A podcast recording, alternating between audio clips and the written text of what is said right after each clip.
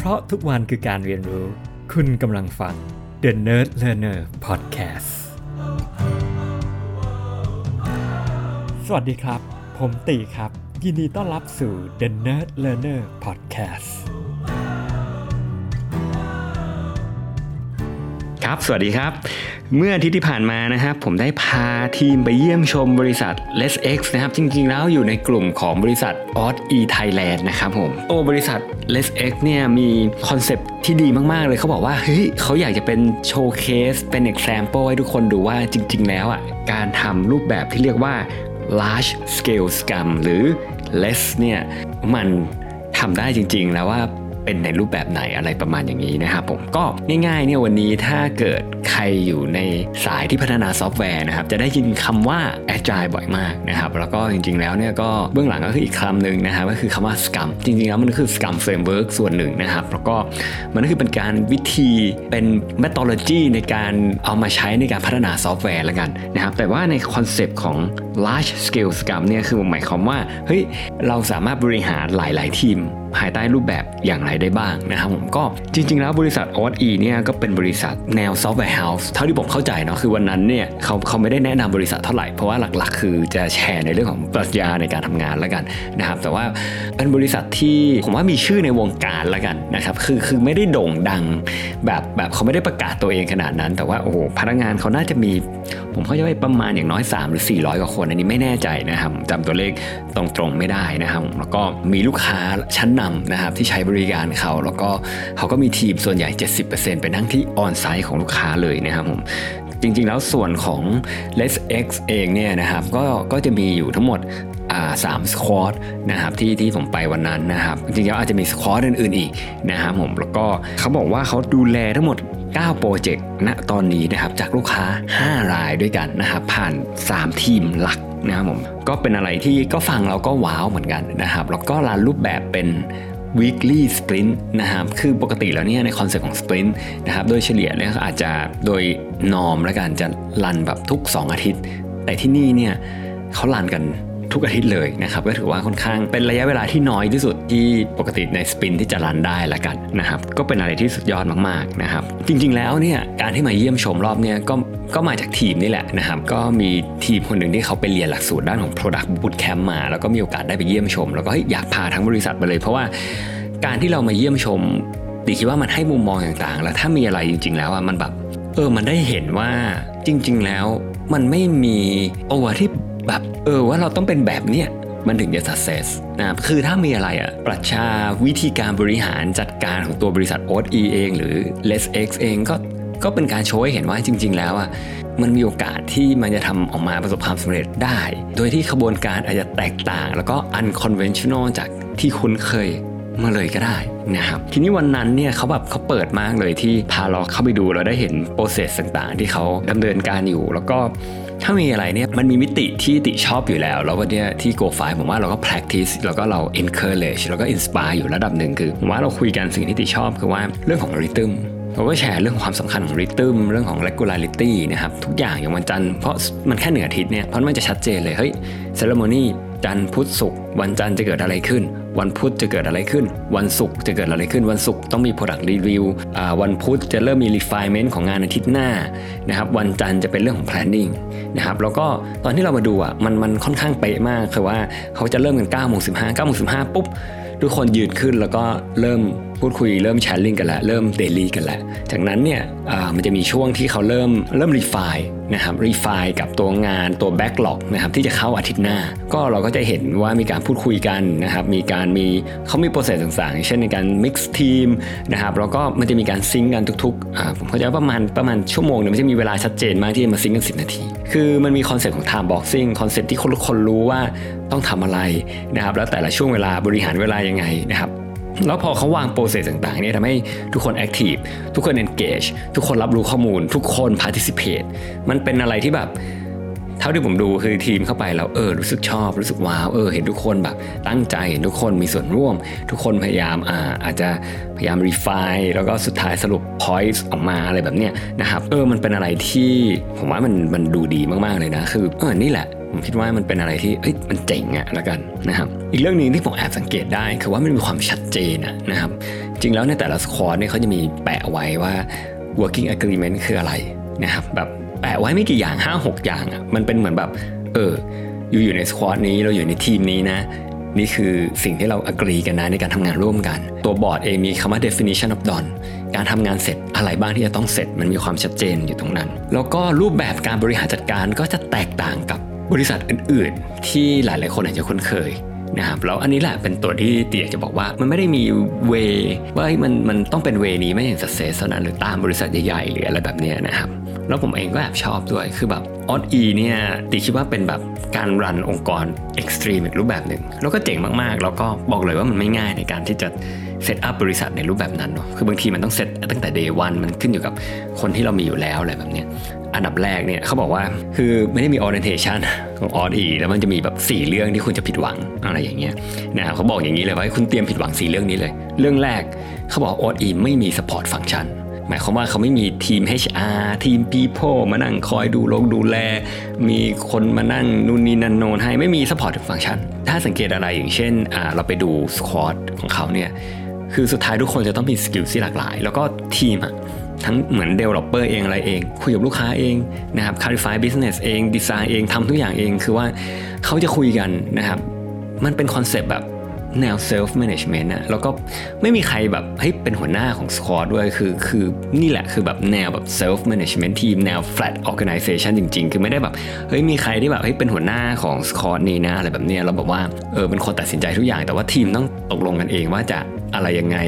เป็นคนคุยกับลูกค้าเอง สรุปเองอะไรเอง แล้วเขาจะคุยกันว่า skill ไหนอะที่เขาขาด คือคอนเซปต์เนี่ยเขาเน้นเรื่องของ growth มากๆนะครับผมเรื่องของ continuous learning นี่เขาบอกว่าเอ้ย ไม่ใช่หมายความว่าคุณต้องทำหลากหลาย skill นะแต่ว่าก็ต้องดูว่าจากงานที่เข้ามานะครับเออมันมี skill ไหนที่เราในทีมขาดไหมนะครับ ถ้าเราขาดเราก็จะแค่ไปเรียนรู้ โอเค วันนี้ในทีมมีใครที่ออกแบบได้ไหม เข้าใจ business ไหมดีไซน์เว็บ front-end back-end full stack อะไรอย่างเงี้ยคือคือทุกคนต้องมีมีทักษะต่างๆ ที่ที่มันเหมาะสมตามเนื้องานที่เข้ามา ถ้าไม่มีก็แค่เรียนรู้เท่านั้นเอง นี่คือคอนเซ็ปต์ของเขาครับเพราะฉะนั้นต้องทำทุกอย่างเองไม่มี support function เขาแชร์อย่างที่ 2 สิ่งที่จะผิดหวังอย่างที่ 2 คือว่า ก็จะแตกต่างจากองค์กรอื่น ไม่มีสวัสดิการ ไม่มีเลย กองทุนสำรองเลี้ยงดูชีพ ไม่มีขนมขบเคี้ยวฟรีนู่นนี่นั่นนนไม่มีอะไร แม้แต่โบนัสไม่มีทุกอย่างเนี่ยจ่ายเป็นในรูปแบบรายวันเลยด้วยซ้ำมาทำงานได้เงิน ไม่มาทำงานไม่ได้เงิน นะครับแต่คุณก็บอกมาว่าตัวเลขไหนที่คุณอยากได้ ที่คิดว่า cover ทุกๆอย่างที่คุณจะจัดการสวัสดิการเองอะไรเอง ประกันสุขภาพอะไรคุณจัดการเองทั้งหมด request มาละกันว่าตัวเลขไหนนะครับอย่างที่ 3 ไม่มีคาเรียพาดเพราะมัน flat organization นะมันไม่มีแบบเอ้ยเดี๋ยวคุณจะขึ้นไปเป็น principal engineer เป็น senior นู่นนี่นั่นโนนเป็น lead principal อะไรอย่างเงี้ยมันมีอย่างเดียวคือว่าเออมันมีทักษะอะไร ที่คุณอยากจะเรียนรู้ที่คุณอยากจะเติบโต แต่มันไม่มีไม่มีคาเรียพาดอะไรให้คุณขึ้นไป และอย่างที่ 4เขาบอกว่ามันไม่ได้มีอะไรแบบเฮ้ยเวอร์คลาสเป็นบริษัทโด่งดังหรืออะไรแบบนั้นไม่ไม่ใช่ไม่ใช่มาเพราะแบบเฮ้ยคุณอยากได้ชื่อเสียงอะไรแบบเนี้ยก็ไม่ใช่นะครับเพราะนั้นคุณเตรียมผิดหวัง 4 อย่าง แล้วเขาก็เสริมอีกว่าเนี่ยออสอีเนี่ยเขาจะไม่มีการประกาศรับคนเลย แต่เขามีตอนนี้เขามีคนหลายร้อยคนมาก เขาใช้เป็นระบบแบบ referral ทั้งหมดนะครับคือมีการแนะนำนะมีคนแนะนำมาเพื่อนแนะนำมาว่าเออน่าจะเข้ากับที่นี่ได้น่าจะเข้าเข้าใจแล้วเข้าที่นี่ได้ เป็นในรูปแบบนี้เลย แล้วเขาก็บอกว่าแบบ turnover เขาต่ำต่ำมากๆนะครับต่ำแบบน่าตกใจอะคือแบบว่าแทบแบบไม่มีคนออกเลยด้วยซ้ำอะไรอย่างเงี้ยครับประมาณนั้นแหละครับเพราะว่า คนส่วนใหญ่ก็แนะนำมานะครับแล้วก็ไม่มีปรับเงินเดือนประจำปี ไม่มีโบนัสประจำปีนะครับใช้วิธีคือโอเคถ้าคุณคิดว่าเอ้ยเงินเดือนที่คุณได้รับอยู่ตอนเนี้ยมันมันควรจะมากกว่านี้แหละ คุณเข้ามาคุยกัน เป็นอะไรเป็นแนวนั้น แล้วเป็นองค์กรที่แบบรันในรูปแบบ self manage team แล้วก็เป็น teams base มากๆพูดง่ายๆคือมันมี autonomy ของแต่ละทีมในการ manage กันเองทำให้ติดมานั่งคิดเหมือนกันว่า เออว่ะมันแบบหลายๆองค์กรอะรวมถึงวันนี้อย่าง Go f i แบบ ถ้าเรามีแบบหัวหน้า manager supervisor เยอะๆอย่างเงี้ยมันแบบเฮ้ยมันเป็น overhead นะในการ manage ทีมอะแต่ถ้าทีม manage กันเองได้อะ overhead มันหายไปเยอะมากเลย แล้วเขาก็ทำทุกอย่างให้มัน lean ใน organization เพราะ supporting function ไม่มีเช่นเดียวกันดูดีหลายองค์กรต้องมี supporting function เยอะแยะมากมาย ทีมขาย ทีม HR ทีม internal audit ทีมนู่นทีมนี่นะทีมบัญชีการเงินอะไรแบบเดี๋ยวอ่าแต่บัญชีเขาบอกเขาต้องมีเนาะเพราะมันตามกฎหมายนะครับแต่ว่า เอออันนี้แบบเขาเขาค่อนข้างทำให้ organization อะมันลีนมากๆเลย แล้วก็เน้นในเรื่องของดูแลตัวเองทำให้มันมีความแบบเป็นเจ้าของอะมันมี sense of ownership ตั้งแต่เฮ้ยพื้นที่อยู่ดูแลเองนะจานชามอยู่ทำความสะอาดเองนะ ทุกอย่างอยู่อยากได้อะไรอยู่จัดการเองนะเออมันมีความเป็นแบบเจ้าของมากๆ มันมี sense of ownership อะไรอย่างเงี้ยแล้วมันมีเรื่องของ ownership ที่เราคุยกันค่อนข้างมากเลยคือแบบมันมีคอนเซปต์หนึ่งที่อ่าตอนที่คุยกันนะครับเขาบอกว่าจริง ๆ แล้วอะ อยากให้มองในแง่ว่า คุณแค่อย่าเอาความเป็น ownership ไป เพราะเมื่อไหร่แบบองค์กรมี lead แล้ว lead แบบดึง ownership ไปทั้งหมด แบบเป็นคนตัดสินใจเป็นคนฟันธงเป็นคนอะไรเอง แบบตัวเองแบบอยู่แถวหน้าอะไรอย่างเงี้ยก็ทำให้คนพูดตามเนี่ยไม่ได้มีความเป็น ownership ละเพราะว่า lead เอาไปหมดแล้วหลาย ๆ คนเอาไป ownership หมดแล้วอันนั้นก็เป็นอีกมุมมองที่เขาแชร์อีกมองมุมมองหนึ่งที่เขาแชร์เขาบอกว่า อย่ามอบหมายความเป็นเจ้าของให้ พอเมื่อไหร่เรากำหนดว่าเฮ้ยคนนี้ดูแลอันนี้ คนนั้นดูแลอันนี้ มันก็เหมือนเอาความเป็นเจ้าของไปแบ่งแบ่งแบ่งแบ่งแล้วสุดท้ายมันไม่มี อันนี้ที่เข้าใจเองเนาะแล้วก็อย่างที่ 3 อีกเรื่องหนึ่งที่เขาแชร์ในมิตินี้คือ มันต้องมีแบบว่าให้ได้โอกาสสัมผัสกับลูกค้าโดยตรง อย่างเคสเขาเนี่ยเขาบอกว่ามันสำคัญมากๆเลยโดยเฉพาะคนเจนใหม่ได้ได้เห็นว่างานของเขาอะสุดท้ายแล้วมันช่วยเหลือ ลูกค้าสักรายหนึ่งคนหนึ่งแล้วทำให้คนนั้นอะเขายิ้มได้ ซึ่งในเคสเนี่ยในทีมเนี่ยเขาจะมีจุดที่เขาได้เจอลูกค้าทุกอาทิตย์อยู่แล้ว ได้พูดคุยกับลูกค้า แล้วได้เจอลูกค้าจริง ๆ มันเป็นอยู่ในริทึมอยู่ในอยู่ในของเขาอะไรอย่างเงี้ยครับอันนี้ก็ทำให้แบบเฮ้ทีมรู้สึกว่าเออเขา working for someone แล้วก็อยากจะมันมันมีผลลัพธ์มี stakeholder คนคนนั้นที่เขา work อยู่ ก็เป็นอะไรที่ที่เจ๋งมากจริง ๆ วันนั้นเราคุยกันมากเลย แต่ตีอยากแชร์ในเรื่องของ organization มากกว่ามันรู้สึกแบบเออมันมันเจ๋งอะแล้วคอนเซปต์หลักของตัวองค์กรเขามี 2 อย่าง อันนี้เขาคล้ายๆ Go 5ในบางเรื่องเหมือนกันคือแบบว่าเขาอยากให้มันสนุกในการทำซอฟต์แวร์ และเขาอยากจะเน้นเรื่องของการที่เราแบบเฮ้ยพัฒนาเรียนรู้และพัฒนาอย่างต่อเนื่องมันมี 2 เรื่องนี้ที่เขาอยากจะโฟกัสเท่านั้นเองนะครับก็มันเป็นองค์กรที่แหวกแนวบ้าง ในรูปแบบของการ manage ในรูปแบบของการ compensation ในหลากหลายรูปแบบ แล้วก็ประสบความสำเร็จมาก ๆ เช่นกันด้วยกันโดยการแบบเป็นแกะดำแล้วก็ทำอะไรที่ไม่เหมือนชาวบ้านเลย มันแหวกแนวมากอะไรอย่างเงี้ยครับถ้ามีอะไรติรู้สึกว่าเฮ้ย มันไม่ได้จำเป็นว่าต้องไปอาศัยคอนเวนชั่นเดิมๆหรือเรารู้สึกว่ามันมีแค่เวนี้ที่มันจะ success เท่านั้น แล้วก็ติดรู้สึกว่าแบบติชอบเสมอนะ เวลาที่ได้มาไซวิสิตอะหรือเรียนรู้จากผู้อื่นถ้ามีอะไรวันนี้แบบดีใจนะ ที่ได้มาฟัง The Nerd Learner แบบคนที่ได้ฟังอะก็เหมือนได้เรียนรู้เหมือนกันนะครับแล้วแบบหวังว่ามันจุดประกายอะไรหลาย ๆ อย่างแล้ว มันก็เป็นตรงนี้แหละที่แบบว่าเฮ้ย keep learning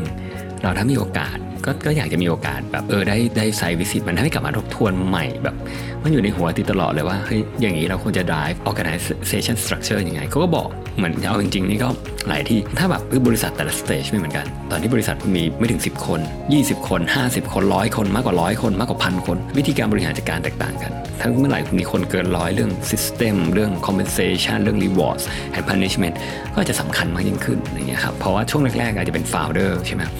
นะครับ founder CEO ออย่างเงี้ยจะเป็นคนร้ายเพราะทุกคนจะเห็น แต่พอบริษัทมันโตขึ้นอะทุกคนมันจะแบบอาจจะไม่ได้เห็น founder หรือ CEO ตลอดเวลา เพราะนั้นมันจะแบบอะมันก็ต้องเริ่มมีเครื่องหมายเครื่องมืออื่นเข้ามา แต่มันอินสปายติมาก เราคำถามที่อยู่ในหัวที่ก็แบบว่าเฮ้ยทำยังไงที่เราแบบ self manage ได้มากยิ่งขึ้นอะไรอย่างเงี้ยครับให้ทุกคนแบบมี sense of ownership ได้มากยิ่งขึ้นทำยังไงมันเป็น team based organization มากยิ่งขึ้นทำไงให้มันเป็น more flat organization มากยิ่งขึ้นทิศทางที่เราขยับไปในช่วงปีที่ผ่านมามันอาจจะแบบเออไม่ใช่ก็ได้ มันมีอะไรที่เราเรียนรู้แล้วเรา adopt ได้มา แต่มันไม่ง่ายอะมันไม่ง่าย มันต้องใช้เวลามาก แล้วก็คำถามคือมันมี the right การวาง right structure right model อย่างไรให้มันเกิดขึ้นได้ มันก็เป็นอีกคำถามหนึ่ง แต่อย่างนี้แหละที่คิดว่ามันมีอะไรหลายอย่างมาก ที่เราเรียนรู้ได้ แล้ววันนี้ยังรู้สึกว่า เฮ้ยยังมีหลาย ๆ อย่างที่ก็ยังอยากจะเรียนรู้ เราก็อยากจะนำมาลองอะว่ามาลองแล้วมันจะเป็นยังไง นะครับก็ถ้าได้ประโยชน์และชอบอะไรใน EP นี้หรือมีอะไรอยากจะถามก็คอมเมนต์ได้นะครับ อย่าลืมกดไลค์หรือแชร์กันด้วย แล้วพบกัน EP ถัดไปครับ ลาไปก่อนครับ สวัสดีครับ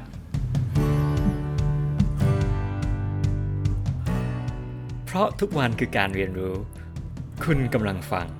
The Nerd Learner Podcast